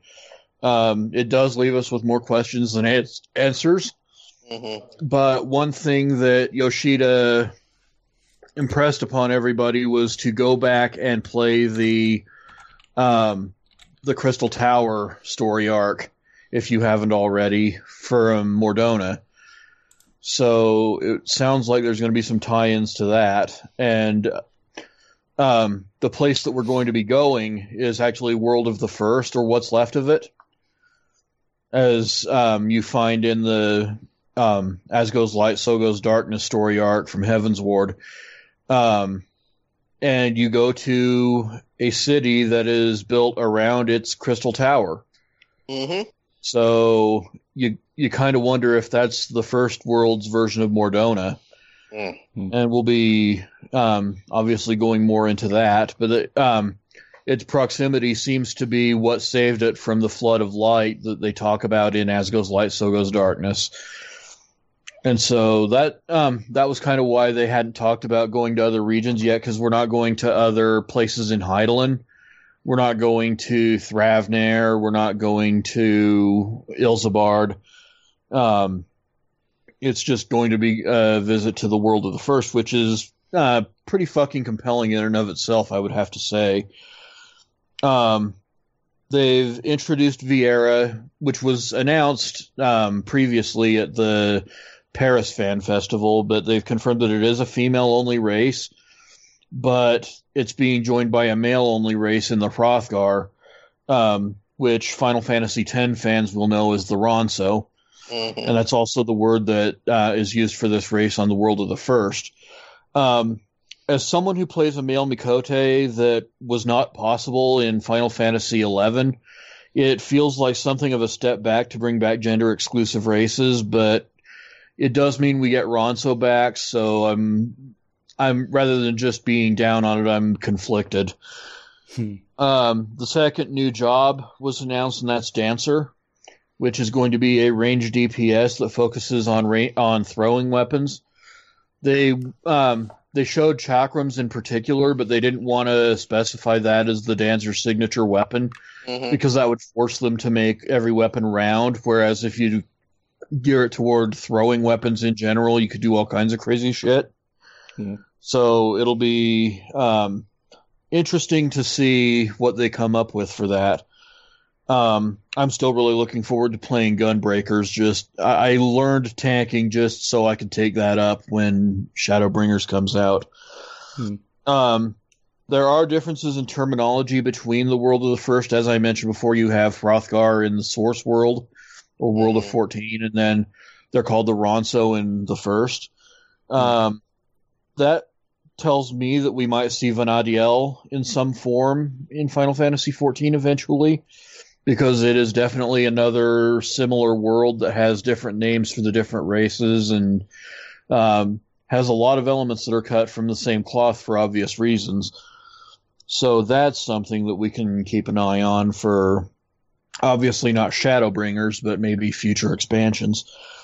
Um, another interesting note is that um, the dwarves are the dwarves in the world of the first are Final Fantasy IV dwarves with the helmets and you know you can't see anything underneath them, but they they confirm that underneath the helmets they are Lalafell, which suggests a retcon series wide Hmm. and makes perfect sense that the dwarves in the Final Fantasy multiverse would be Lalafell. Mm-hmm. So, um, so that was an interesting thing. We didn't get anything new about the 24 man uh, NieR Automata raid uh, yeah. tier, but we did get the um, the high end raid, which is called Eden, and that's where they're bringing on Tetsuya Nomura as a character and enemy designer, which is exactly what he should be doing at Square Enix. Yeah. Uh, well, I mean, he you know he finished Kingdom Hearts three now, so Yeah. he's so free. I, I think um, that's going to be a good move for him, yeah. and I'm looking Yeah, forward he, to. he can yeah, he can focus on his art and his designs and not actually have to be in charge of anything. Yep. Plus, And I he can go Final back Fantasy and do more will be collectible designs as well, Yep. which is you know what he you know maybe he can sign back up with DC to do more uh, Batman related stuff. Yeah, and I've got one more uh, news item I'm just going to be throwing into the um, into the show notes here, but um, we have the first season two character for Dissidia. Mm-hmm. Oh, Um, it's Zenos yae Galvus uh, from Stormblood, who was one of the people that I had picked to uh, be a, a DLC character in season one. Um, yeah, his trailer is out now, and I will get the link to that in the show notes as in, um, in time for it to go live. But um, I was happy to see that, and I'm happy to see uh, Dissidia um, continuing on into its free to play era. Mm-hmm. Hmm. So yeah, he'll be uh, Zenos yae Galvus will be playable very soon in the arcades, and I think April 10th or 11th on console and PC. nice. Alrighty. Uh, so that was a hell of a dump. Mm-hmm. yeah. And that only uh, scratched the surface. I mean, there's so much more going on with uh, Shadowbringers. We could do a whole show about it, but um, I just kind of went over the cursory stuff that um, the average listener might want to know Right. about. Now, uh, Mhm. here is here is something. Um, because you know, in the beginning, you were talking about how there's like a gender exclusive uh, races you can play as. Like, okay, the Viera as female only, I can understand because that was pretty much the only ones we saw in Final Fantasy twelve. But I know for a fact that there were female female Ronso in Yep. uh, Final Fantasy ten. So Uh-huh. So you're joining me calling bullshit. yeah. yeah. Like I know for a fact they existed because I played, you know, Blitzball against them. So Yep. Hmm. And um, male Viera exists as well in the lore. They just weren't shown. yeah, So, yeah, I I just think that's a step backwards. It, um, it if that was still going to be a thing on a, um, you know, it's kind of strange that they added male Miqo'te and female Roegadyn hmm when uh, you couldn't do that in eleven. So Hmm. I don't know. I'm I'm calling bullshit, but I am happy to see us get Ronso. hmm You think that's just going to be something that changes eventually? They'll I would add be the surprised if they fix it in the in the next expansion, but I don't think we're going to see anything for two years. So does this mean that um, with that when that expansion comes out, you'll be able to play as a Ronso from the beginning of the game? Yes, yeah, as long as you have the expansion. All right, You thinking about starting a new character? Or I be as soon as I can get back to it. 'cause Oh, yeah. Holy crap! If I had a hell of a well, after backlog to go through. you um you paid for your first month's expansion, right? Yeah. Or your first month's subscription. Mhm. Uh, once you make that first um first subscription payment, you'll get an item in your inventory called Fantasia. yeah. Uh, you use that item, and the next time you log in, you can completely uh, redesign your character as any race, um, any design that you want. hmm So you do have that option as well if you don't want to start a completely new character. But I do want you to start one so you can go to Gilgamesh or Tonberry, Yeah. and uh, yeah, just Yeah. putting that out there. Okay. Yeah. Cool. All right, so let's finally get to uh, the what pretty much everybody has been talking about this week, which Mhm. was the Google Stadia announcement. And uh, so we'll go over the, the what they what they told uh, everybody, Mhm. and and then I'll tell everybody why they're completely wrong. Okay. Um, so okay, so let's go over what Stadia is. First of all, cloud gaming. That's not really new. Uh, it's you know they're they're going to ser- stream games over their servers. Uh, They're going to have uh, up up to 4K 60 with HDR over a stream, so that's kind of nice. Mhm. Yeah, if you have the bandwidth for that. Like I Yeah. see. I was looking at something that's about. Uh, let's see, 30 megabits per second for 4K 60 FPS. Yeah. Mhm. 20 yeah, Google's going to have to do 1080p some hard flexing on ISPs. yeah. Uh, so there's that. Yeah, if they didn't give up on that Google Fiber initiative, uh, maybe they make it a lot easier. Mhm. Yeah. At least here in the U.S. Yeah. Well, it turns out if you're going to roll out fiber to people's houses, you might want to put the cable less than uh, a little bit more than two inches under the ground. Mhm. Um, turns out during the winter, um, uh, you know, expansion and contraction happens, and the cable kind of just goes whoop, out of the ground. So that's problematic. okay, Uh, that's good. but yeah, I, I don't this think company thought- wants to control that. gaming for the rest of the time. I don't think they thought that whole thing through very well. But anyways, uh, so uh, let's see. The other feature is uh, crowd play, which uh, is basically like the the streamer can set up a little queue, and uh, people who are watching can jump in uh, to their game. Mhm. Um, okay, that seems like a nice nice idea. Except we're f- all familiar with the concept of stream sniping. Mm-hmm. Yeah. So yeah, uh, this is going to go well. Oh yeah. Well, they don't have to enable it, do they? No, they don't have to enable it. Yeah. But yeah, so there's that, and it's a cool idea if you've got a good, you know, friendly community that you want to get in on, and it's not too huge. You might be Yeah. able to pull this off pretty well. If they're able to get Uh-huh. the the latency that they are proposing with this stuff, Mhm. like you would be so instantaneous that you might not be able to do it as much. Mhm. You would just be able Yeah. to see like where they're at, Yeah, but your reaction time to actually capitalizing on that might be uh, harder to do than like on Yeah. Twitch. yeah, yeah. The, the latency is one of the the big negatives uh, in anything here because, well, it's physics. You can't really fix that, at least not yet. Uh, yeah, unless you're like a Google that has the money to put, you know, data centers all over the world. Yeah. Oh, but and it's like they don't have to put data centers all over the world. They already have data centers Yeah. all over the world. That's the one big advantage that people keep forgetting is that they're not starting from ground zero. No, they've been So building this stuff up for the last 15 years. yeah. Mhm. So there, there's that, and they're doing stuff like you know the the controller, which will link directly to the instance of the game that you're playing. I don't instead of- understand how you just put point it at the new device and it like syncs somehow. Yeah, well, it uh, it's like your client will go, okay, I'm connected to this, and then it disconnects from that and connects directly. Um, yeah, through Wi-Fi. So you're basically running two Wi-Fi streams. Well, your your main device and the the, the controller, uh, which you know is a brilliant idea. It's it's not it's not going to get you you know much uh, in the way of uh, a latency reduction. But Yeah. when when you're dealing with something where you know tens and twenty milliseconds uh, can be felt, every little bit helps. Mhm. Yeah. Um, so Also, Wi-Fi is not. You can get things in the way of Wi-Fi, yeah, uh, unlike Bluetooth, which goes through uh, some pretty thick like walls and such. yeah, Uh, which I I've seen recently people talking about how the the DualShock 4 over Bluetooth has better uh, is better at like uh, response times than even wired controllers. Mhm. Which is I don't know how that works, but yeah. That's pretty I'm not crazy. entirely sure that's the case, but anyway. because I know that's one of the things they touted when they revealed the PS4 is like, yeah, we've done a lot of work making the the response time on this stuff uh, really good.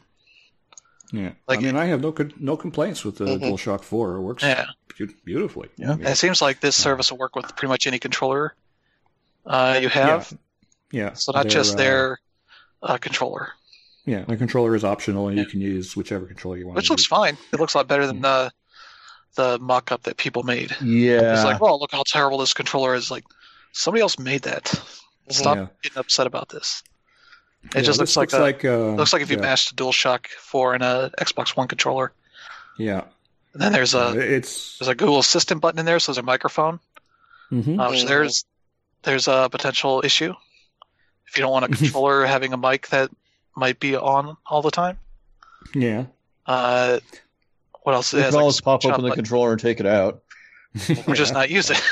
yeah. Just use what you have that doesn't definitely doesn't have a mic in it. I mean, if you don't, if you really don't trust Google, but you want the controller features, Yeah. Mhm. Yeah, yeah. if you don't trust Google, don't touch the service at all it's true. because Mm. there's a lot of baggage that comes with what Google does Hmm. that people rightfully are concerned about Mm. when the idea of taking over games. hmm Yeah. So uh, okay, so there was that, uh, and then there's State Share, which is a very interesting little piece of technology that uh, allows you to uh, just basically package up the moment in gameplay where you actually are and send it out as a link to somebody else. Yeah, essentially, Um, like also like a little, along with that is like any link to YouTube or on the internet could turn into a Stadia link.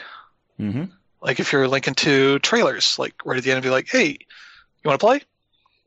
Uh, the money part factors into any of that. Mhm. Yeah, I'll Uh, talk about that a bit. yeah, a but- bit. Like that's that's a really cool part of it, but it also fits like with their YouTube thing, like because like when you if you're watching a video midway and you try to share it, oftentimes it'll have like the little t equals you know whatever t- timestamp you were at, Yeah. and like you can share that stuff pretty easily, but that's also just pure code, yeah. URL code. Hmm. Yeah, this will be like you're literally sharing the state of the game that you're in. Yeah, so it's like And- storing the information about the game to that degree, Mhm. Yeah. It's basically a save state. you know? Yeah. Yep. So which makes a lot of sense compared to like YouTube.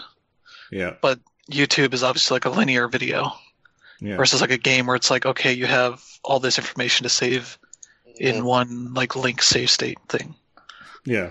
Well, they're not going to be s- s- storing the the content. No, the it's link all on itself, server but side, but it still, ha- essentially creates like Yeah. a, a reference link to it. Yeah. yeah, which is cool. Um, you, you know, I've like uh, like you've talked a lot on uh, on shows about when games are like breaking and stuff, and you're like trying to get a video of it. And Yeah. it's like okay, you hit the button, and it's like okay, send that that link to the developers. It's like your shit is broken. Yeah, You know. it's the next step Uh, up from having all your devices be able to record gameplay directly Yeah. Yeah. to hey, here's the point where this game broke, and the developer can be like, well, what the fuck? Okay, what did you do that caused all this? What did and like you work do? backwards. Mm. How did like when I logged into Fallout 76, I logged in. Uh, it basically started me like right near where my camp is. And I watched as the frame rate went to shit as it started to load in my camp, like piece by piece, which is real weird. Yeah. Mhm. Uh, So- and it reminds me of like that sort of thing, except it should be more seamless in this fucking shitty ass game. Mhm. Yeah. So there's that. Um, then they announced a technology called Style Transfer, which is kind of a development tool where you can start from a gray box world Mhm. uh, and just throw in like sample images with a an art style that you kind of like, and uh, with Mis- Google's machine learning, it will kind of generate that style for you. Um, Hey, I don't that's how you clone games real fast. Yeah, it's how you clone games real fast. Uh, so I'm sure this will probably be gamed very, very quickly. Hey, let's make Wind Uh, Waker. Let's put the Twilight Princess art style in it. Yeah. so, Yeah, I can Uh, see all the copyright infringement going on with this. oh, there's this is this is a disaster waiting to happen. Imagine the but it's moderation team they'll cool. have to have on this. Yeah. Um. So that's Zero the sleep for them. yeah. Uh. Let's see. Controller we talked about, and then uh, we only really got one confirmed uh, game that's going to be on there, which was Doom Eternal. Um. So I think Odyssey. you can Assassin's Well, Creed yeah, well, yeah, because that was basis already in the test. test. Yeah. Uh, so you can kind of infer that Ubisoft and Bethesda are probably in on it. Yeah. Yeah. Um, so there's that. which are two very. Ubisoft's always willing to jump on new tech, Yep. and if you need something to test your tech, uh, it will do that pretty well. Yeah, because it will break your tech very quickly. Whether So- it's your tech or their tech that they created. yeah. Mhm. Oh, yeah. Well, the the initial launch of Doom 2016 was kind of rough. Um, Even like Rage was like all new Mm. tech they came up with. It's like, oh yeah, it'll work on PC and on all the consoles. And it's like, oh, not very well. Quote unquote work. Yeah. Um, so there's that, and then uh, yeah, so uh, AMD's got the uh, contract to do this. Uh, they're doing uh, the GPUs for it, which are basically about well, they're they're more powerful than an Xbox One and a PS4 Pro uh, combined. Mhm. Yeah, it's a Radeon Vega, Radeon Pro Vega V340 that's in there. A lot of people are trying to compare it to a Vega 56. It's it's similar, but it's a little bit more higher end than that. yeah. I did like the Uh, when they took a shot at Sony and Microsoft. I was like, and this number is bigger than these two numbers combined. it's like yeah, I don't know that that's necessarily like a simple math equation. How that's going to work. no, it- it's, it's That sounds really- like Atari math to me. yeah. Well, that's like Microsoft the- math of late. It's been like, Yeah. we need the bigger teraflops. Even yeah. if the games like Fallout 76 show, it doesn't matter. We'll make Yeah. shitty games on anything. Hmm.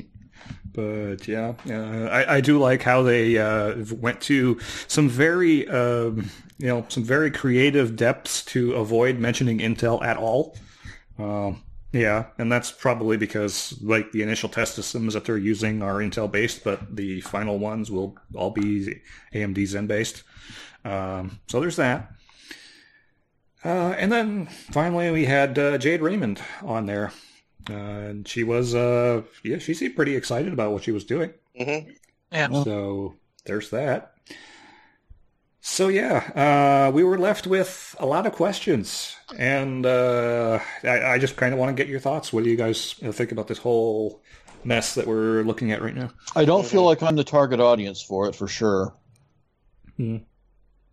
Like Okay. just being a big sense of ownership guy, I don't feel like this is going to be remotely um, appealing in that regard.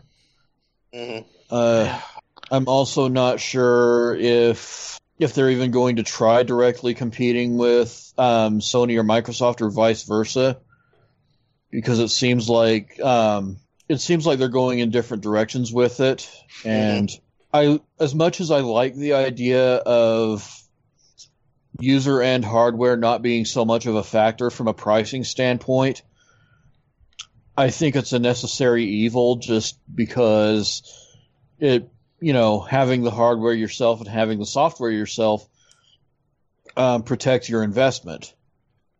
It gives you that sense of ownership and you know whether you're playing the game in 2019 or 2039 you put the game disc in it should run and you don't get any such assurances if everything is on the server side Yeah, Mhm. fair enough. I mean, the server still has to be there for it to work. like the way in which you in- used of YouTube, you know, surfers can go just shit themselves at Yeah. times. Yeah. I mean, in 20 years, is this thing going to be a paperweight? How much Yeah. is it going to cost me then? Yeah. And here's where uh, I think everybody missed everything. They don't charge for this. Yeah. Okay. Yeah. And the reason there, there were a couple of things that I picked up on while I was watching that show, the uh, presentation, that um, I think everybody except for one Scottish guy missed. Uh, so there, Sundar Pichai started off the show, and uh, he kind of maybe got off on the wrong foot by saying that he wasn't really a gamer, even though he plays uh, FIFA 19. Uh, he said excessively, so I think that counts. Yeah. Uh, And also a regardless. cricket game. Yeah, and that cricket game, which nobody understands. He said it was like baseball, but better, but uh, I, I don't think so. No. Everybody's like, "What's baseball?" yeah. Um, so there was that. Uh, so while everybody was shitting on him for that remark, uh, he said one thing that was very, very telling. And his exact words were, we want to reduce the friction between becoming excited about a game and playing a game. I'll just let that sink in there because this is pure psychology. hmm Uh, you put that button right where people can see it. They get hyped about a trailer. They hit that button. They're in the game. That's that's the idea. And uh, of course, you know, then they can do things like, oh well, uh, they could sell the game, but I don't think they do. What I think they end up doing is leveraging one of the things that Google is best at, ads. Of I think course. the entire platform is going to be ad gener or ad based. Uh, I suspect part of it will be. I imagine they're gonna do some some sort of tiers, but there will probably be a free tier which is ad supported. Yeah, kind of like how Google is, or YouTube is right now. Where you can watch 99% of it for free, but it'll Yeah. splice in ads unless you're doing some ad blocker shit. Now, I Mhm. figure they'll have ways around that. Uh, but I definitely see this kind of being like, hey, what if we made a whole platform based around like the mobile gaming model, Yeah, where the vast majority of those games are free because they want you to jump in and be like, oh, this is neat. I'll download this and play it. And then, you know, hundreds of dollars later, hundreds of hours later, uh, you delete it, cursing the developer or whatever. Uh, but instead of it being games of a mobile uh, gaming kind of budget and style and all that sort of basic stuff, uh, it can be Mhm. Ubisoft and the next Doom uh, and you know all that sort of level of games. Where you think uh, Ubisoft is you know trying to get you to buy their premium currency stuff uh, now after you spend 60 bucks on a game. Uh, when you don't have to spend much to get into it uh, they could go even further as well as using all the data that Google will provide them, uh, based on like what you do and all that in the game, how much time Yeah. you're playing per session, uh, what you're doing in it. That's you know if you're trying to avoid paying for stuff, like a Yeah. lot of the same data that mobile developers can get now, uh, when they are like, oh, one of our biggest spenders likes this thing, because Google can tell us that. Uh, you know, we'll make some content like that. Mm. That they will be like, oh shit, I'm gonna buy that, Yeah. and Plus, they could do things like you know actually bake the ads into the game, so you wouldn't even notice that they're there. Uh, you know, like uh, say you're in an open world game and you're in Times Square, and there are billboards and stuff all over the place, and That would make it more atmospheric, if anything. yeah, depending you know, on what they like- are, if it's like, uh, you remember Burnout Paradise, which had Obama ads in it. Imagine if you're Yeah. playing, you know, Burnout Paradise 2, and all of a sudden, Make America Great Again boards. Oh god. Yeah, and that, but that's the that's the great thing about this sy- system since it's in the cloud. These ads can change. Yeah. And you know, three months of game time goes by, that you know Trump billboard goes down, and you know you get a Bernie billboard that shows up or whatever. Mm. Or you get Uh, uh, Mitch McConnell billboards, or all of a sudden the Nazi people get a hold of the algorithms, like how so, Google or You know, YouTube. th- this is something that could go tits up very easily. Oh yeah, uh, sorry. Uh, Mhm. yeah, okay. This could go very badly. Uh, oh, Uh, hey, so, here's yeah, uh, Never mind that. You know, we got a game about the post-apocalypse brought to you by uh, Alex Jones. I don't know, shit like that. Like, lots of Uh. fuck. There's a lot of fucked up ads on YouTube. yeah. Mhm. Yeah. Uh, luckily, I don't get much of those. No, I don't see uh, any of them anymore. It tends to be like uh, movie stuff or game stuff.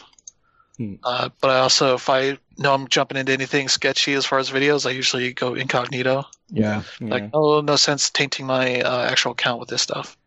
Yeah. Um, so there's one other thing, uh, and uh, well, a lot of people have been focusing on the latency as being kind of a negative, and it is. You know, If not a you're deal gonna- breaker. yeah. Uh, you know, but everybody is like, it seems like they're focusing on the fact that, uh, you know, Twitch games like Fortnite or Apex Legends or whatever flavor of the year Battle Royale, uh, game is currently popular. Uh, like that would be detrimental when in a streaming platform. Mhm. Uh, but they've ignored one very, very key fact, and it's about Miss Jade Raymond herself. What kind of games does she like to make? Mm. Yes, narrative-driven single-player games, uh, and that's where I think Google might have might actually end up having our backs. Uh, in that, uh, what might be a detriment in some aspects um, could turn out to be mm, to make Stadia an ideal platform for what we actually want to play. Uh, so you know, it's it's it's interesting because it could go horribly wrong, Mhm. and yet the everything is there for Stadia to be a massive success. Uh, Mm. apart from the internet infrastructure in the U.S., which sucks balls. Yeah. but you know, uh, And I still like- think like I that's something they're going to have to address in one way or another. Yep. Well, there's not much Google can do about it. The, the only thing that they can do is get the, the service out there and get it to a point where people are playing it and then telling their friends that this is great. And then their friends are like, well, no, I, I can't play This it. is Well, maybe you should, yeah, well, it's great over here. Maybe you should tell your internet provider that they suck. And then that's how we start getting back to net neutrality. Um, Yeah. it, it may be a very subtle wedge in that direction. Mhm. Um, who knows? No, it would be a long road, though. Well, uh, uh, Google does does Yeah, like the- the long game. Yeah, they they aren't afraid of it. no, even though they do kind of have like killed a bunch of stuff recently, Mhm. uh, a lot of which people seem to be making a very big deal about. Uh, but yeah, it seems this is one of those things where I think they're actually serious. Uh, the people that they have hired, you know, Jade Raymond, Phil Harrison. I mean, Phil Harrison was at Sony when uh, I think during the height of the PS2 and right when Sony got arrogant for the PS3. So he is very well aware of how badly things can go. Well, you know about the area he was at Microsoft. Yeah. He was there for the the announcement of the Xbox One. Yeah. So he's been at uh, the companies for both major fuck ups. So technically, he would. He One has would an hope that he would learn encyclopedic knowledge of what not to do. Yeah. it's like let's not do that Yeah, because that went badly. Yeah. Uh, so uh, yeah. So yeah, I haven't, I haven't heard anything from Dan Reb here, so I'm wondering if he's still around. Yeah, Uh, yeah. you haven't- Uh, I was listening to everything, and yeah, I'm I'm completely in agreement. Um, I actually uh, pasted a photo in the chat of something that uh, what's his name? Uh, Shahid posted, who's very respected around the industry, and it says it's just their tagline: "Introducing Stadia, a new gaming platform from Google for playing AAA video games across all kinds of screens." And the thing that Shahid says is, if you reject 99.99% of game developers, the future of gaming is not you either. So Mhm. yeah, like that's big in its own right because they're not really being inclusive of you know all of these talented people who could make a great game no matter how big or how, how small it is. And yeah, I mean, as as you guys have stated that um, it was Doom Eternal and Assassin's Creed that were the big things there. Um, I actually got my hands on Assassin's Creed there, and it was pretty much what it was during the um, beta phase for the Google thing that they did last um, end of last year. Um, Hmm. And when I from, from from what I played, yeah, it felt great, but they were definitely those grainy textures that um, show up whenever you're playing with an HD stream, and you know uh, that that that while it supports the fidelity it wants to, at, at the end of the day, you're going to be limited to what you have, and as we've, we've we've all stated, the American internet infrastructure isn't the best. So Hmm. there's that. But if there's anything that um, we can get a silver spoon from, uh, the fact that um, Google has pretty much revealed their hands here, and Sony and Microsoft are in a spot where we don't know where we, we don't know what any of them will do. Um, when we were at, at this point last generation with the PS3 and Xbox 360, we had an idea of what the PS4 and Xbox One could be, and um, here I'm just absolutely confused on what to expect in the future with both these companies.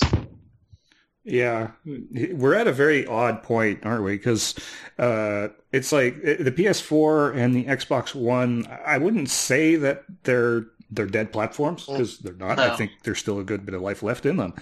Uh, so we could probably go another year, maybe two, in this generation. But the the impetus is already there. We're we're already moving forward. Uh, and you you look at you look at Stadia, and what they're effectively wanting to do is just kind of make the device uh, redundant, basically. Mhm. yeah, Uh, I think Google's got a little bit of a messaging problem because they, like in that screenshot that you posted there, they said AAA games, and yet they had Tequila Works up there. Mhm. Um, so, yeah, they, they've got, yeah, yeah, they have a communication problem. Uh, they need to really nail down what it is they're focusing on, because I think they want everybody and their brother on there. Uh, and uh, yeah, it's we'll know more later this year. Yeah. that's that's for sure. But yeah, and it's an interesting platform because they were very much pie in the sky the entire time. That's Yeah. all these things like really cool ideas, but it's based on if they can pull it off.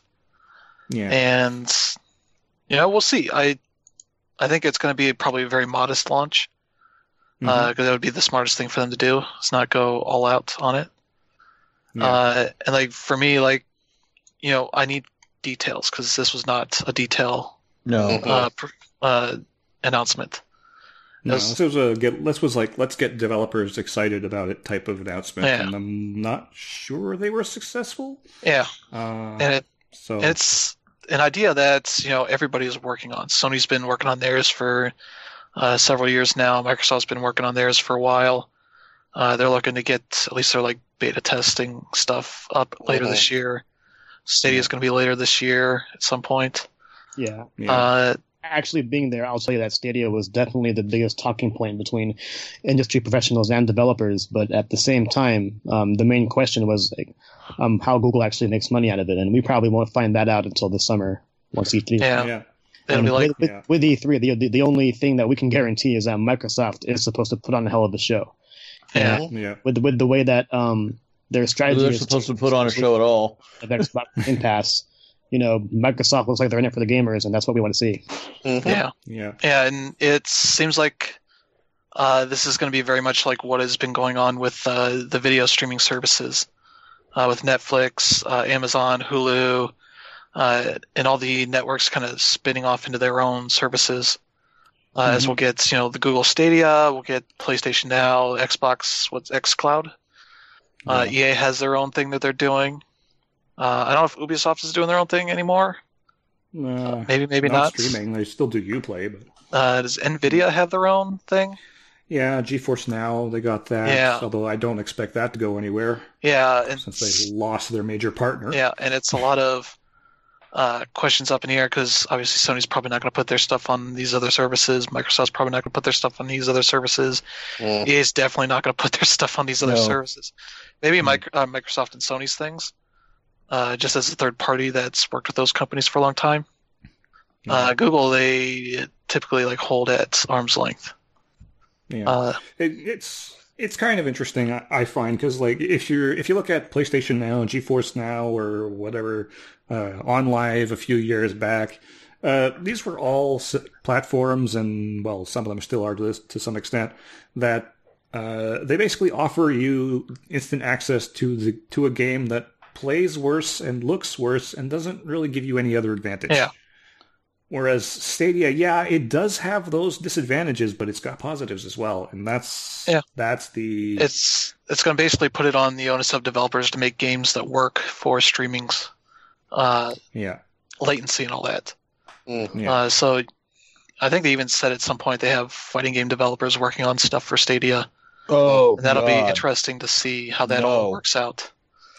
Because it it might not uh, be too bad when See, even the if the games developers actually. work on it, the community will reject it like an incompatible organ. Yeah, Yeah. yeah, they will definitely fight against it at every chance they can, but that's Well, gonna no, be a all they genre have to- All they have to do is not include them at events, and game over.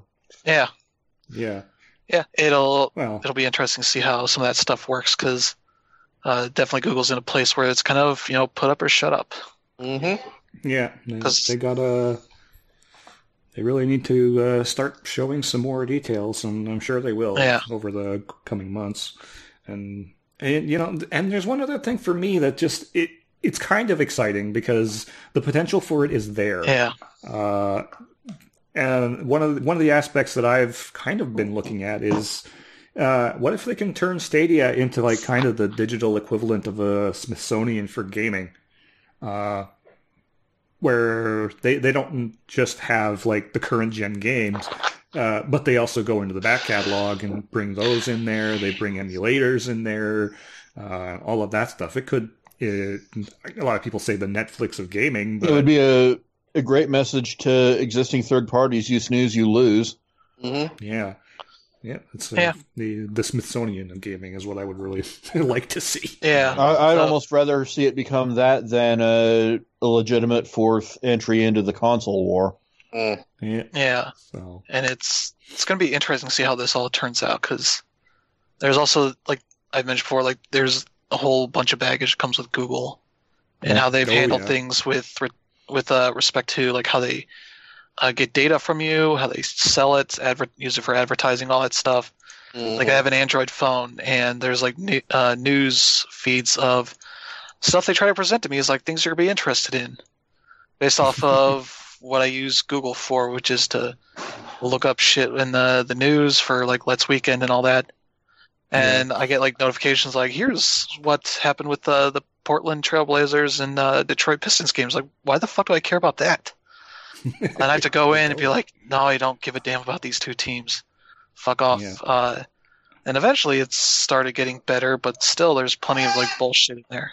hmm Uh, but then there's also like YouTube, how they handle that stuff, uh, which has its own uh, brand of baggage, but also like how uh, content ID stuff works on there and how that might Mm.